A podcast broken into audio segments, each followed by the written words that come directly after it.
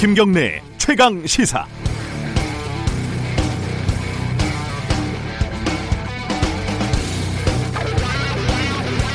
매일 방송을 해야 하니까 아, 이렇게 오프닝을 써야 하는 게 여간 부담스럽지 않습니다. 어제 봉준호 감독의 칸 영화제 수상 소식같이 쓸만한 내용이 확실하게 정해져 있으면 마음이 밤에 편한데 그렇지 않은 경우가 더 많거든요. 이 촌철 살인 이런 것까지는 아니더라도 듣는 분에게 어, 고개 한번 끄덕거릴 뭔가 하나는 전달해야 하지 않을까 항상 고민을 하게 됩니다. 그런데 그러다 보면 좀 무리하는 경우가 있고 경험칙상 어, 무리라는 느낌이 들면 아까워도 바로 삭제하고 다시 쓰는 게 답입니다. 날마다 논평을 내야 하는 정치인들도 고민은 비슷비슷할 겁니다. 어제 나경원 원내대표가 한 말이 이렇습니다. 어, 봉준호 감독 수상을 축하한다. 그런데 아랑드롱이 같은 영화제에서 수상을 했고 알랭드롱이 주연한 영화를 떠올렸고 그 영화에서 알랭드롱이 거짓말장의 역할을 했고 그런 걸 리플리 증후군이라고 부르고 결국 경제가 좋다고 거짓말을 한다는 문재인 정부가 떠올랐다. 이렇게 얘기를 했습니다.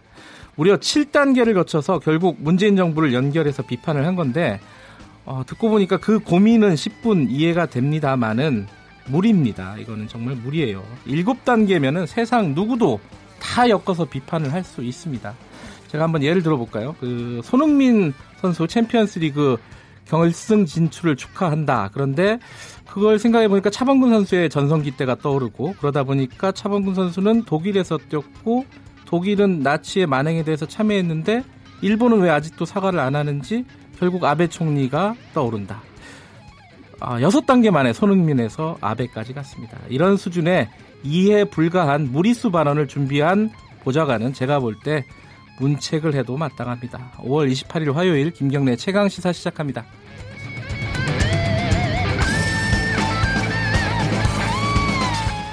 뉴스 브리핑부터 가겠습니다. 고발 뉴스 민동기 기자 나와 있습니다. 안녕하세요. 안녕하십니까. 예, 유튜브 라이브 진행하고 있으니까 어, 유튜브에서 KBS 일라디오 치고 들어와서 구경해 주시기 바라겠습니다. 자, 첫 번째 소식은 어, 강효상 의원 기밀 유출 사건이네요.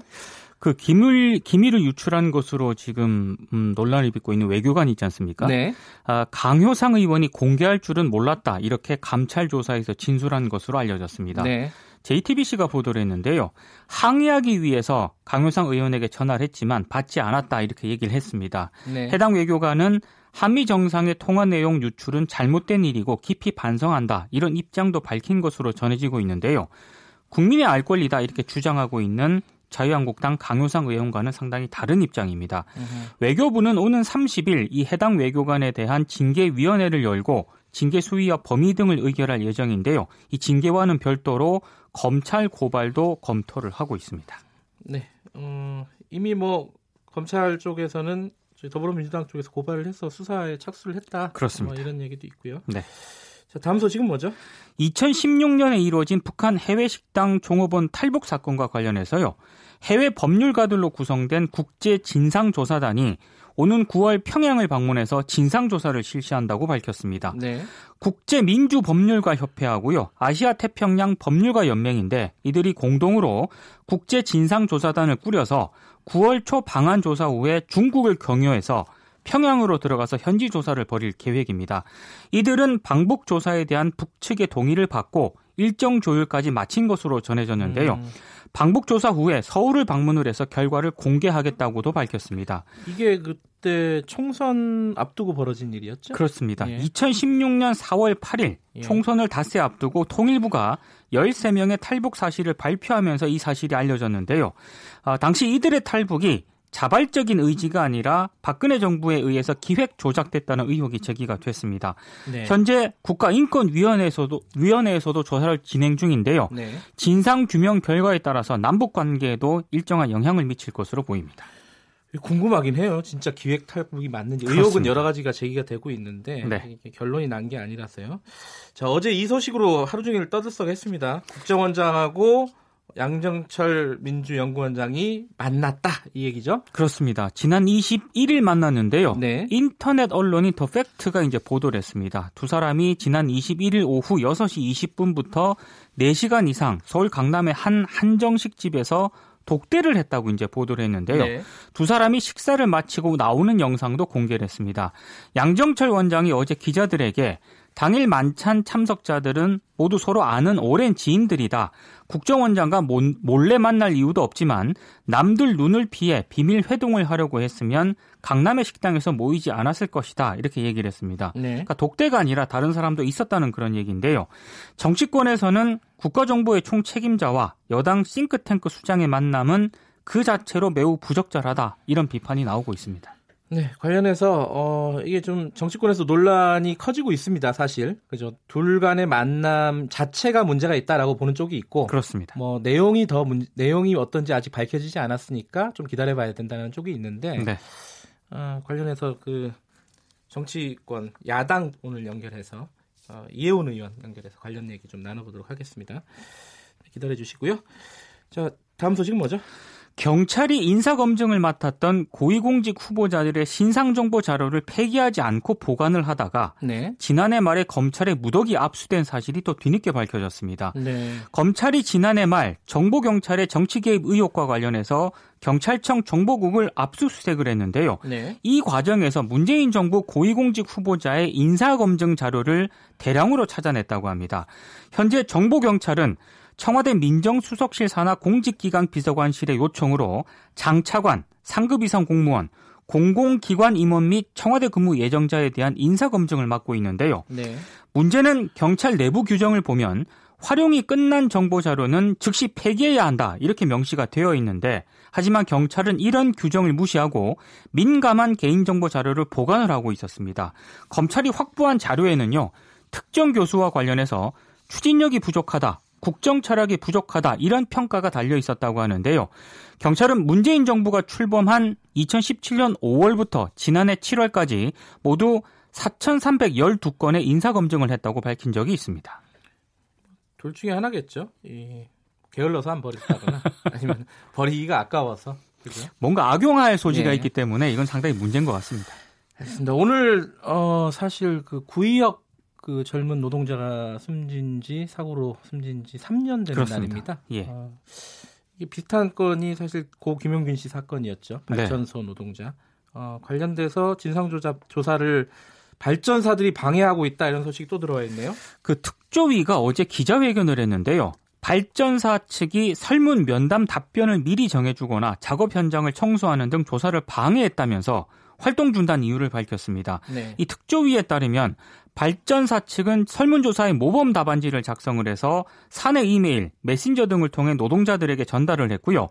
면담 조사 직전에는 협력업체에서 인터뷰 대상자들에게 요약 답변서를 전달을 하기도 했습니다. 특조위는 조사위원들이 현장을 돌다가 휴게실이나 사무실에서 사전 답변서를 발견할 정도로 배포가 광범위하게 이루어졌다고 주장을 했습니다. 네. 아, 이런 이유 때문에 노동자들의 불만과, 불만과 불신이 극에 달했다고 하는데요. 권영국 특조위 간사는 자신의 답변이 원청 등의 보고가 돼서 불이익으로 돌아올 수 있다는 불안감도 매우 노동자들이 컸다고 어제 입장을 밝혔습니다. 네. 특조위 김지형 위원장은 진상 파악을 위해 관계 부처와 긴밀히 협의할 것이라고 밝혔는데요. 조사 개입 방해 행위 관련자 징계와 발전사 측에 대국민 사과를 요구를 했습니다. 감출 게 많으니까 이런 짓을 하는 거죠. 아, 그렇죠. 네. 봉준호 감독의 깐 황금 종려상 수상 못지않게 화제가 되고 있는 일이 또 있습니다. 그죠? 제작 환경도 주목을 받고 있는데요. 네. 그 스태프들과 일일이 표준 근로 계약서를 작성을 하면서 근로기준법을 준수를 했습니다. 네. 이 표준 근로 계약서에는 뭐 4대 보험 가입이라든가 초과 근무 수당 지급 등이 명시가 되어 있는데요. 네. 과거에는 이 영화 제작사가 스태프들과 근로계약 대신에 도급 계약만 맺었거든요. 이렇게 음. 되면 근로기준법상 노동자로 인정을 받지 못하기 때문에 네. 여러 법상의 이 보호를 받을 수가 없습니다.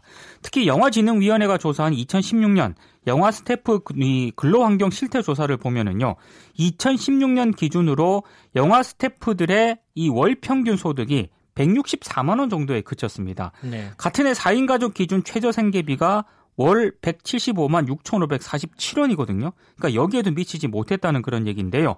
장시간 노동도 매우 심각했습니다. 이들의 일주일 평균 노동일이 5.45일, 하루 평균 노동 시간이 12.8시간이었거든요. 아이고, 예. 그러니까 조사 대상의 69.4%는 휴가를 사용한 경험이 전혀 없다고 답을 했습니다.